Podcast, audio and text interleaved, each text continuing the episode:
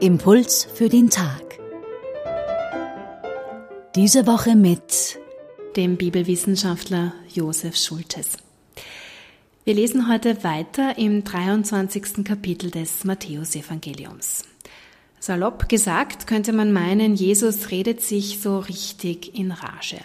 Er ist wutentbrannt wie selten und schimpft auf die Schriftgelehrten und Pharisäer, die sich nach außen selbstgerecht geben, innen aber, Zitat, voll Knochen, Schmutz und Verwesung sind.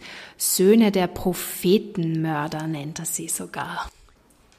Heute also zum dritten Mal, weh euch, ihr Schriftgelehrten und Pharisäer, ihr Heuchler.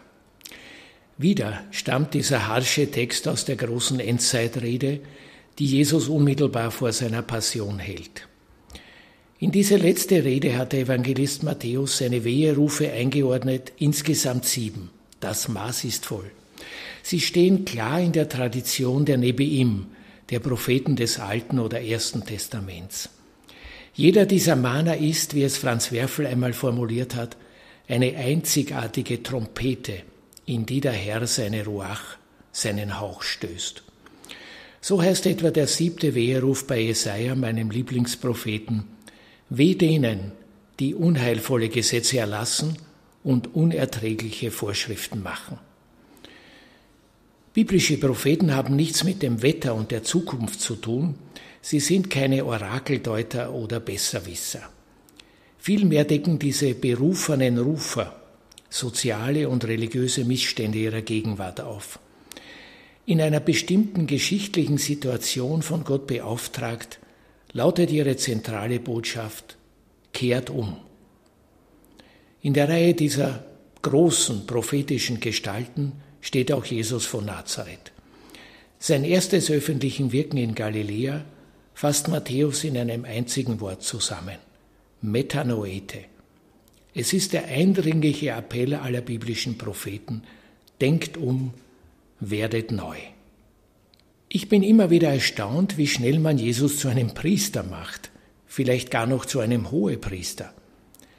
Ist das ein sublimer Versuch, sein Prophetsein zu verdrängen?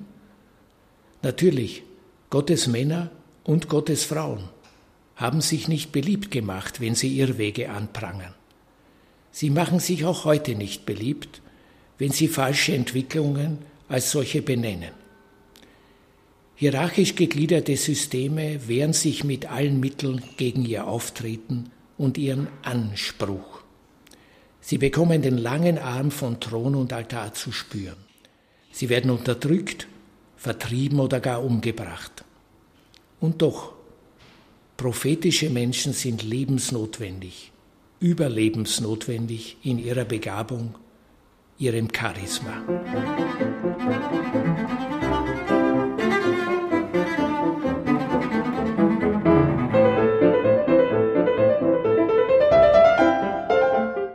Das war der Impuls für den Tag von Josef Schultes.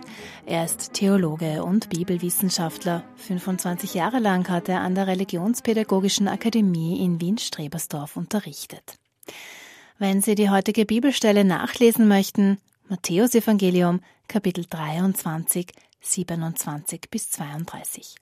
Den Impuls nachhören können Sie auf radioklassik.at Impuls für den Tag.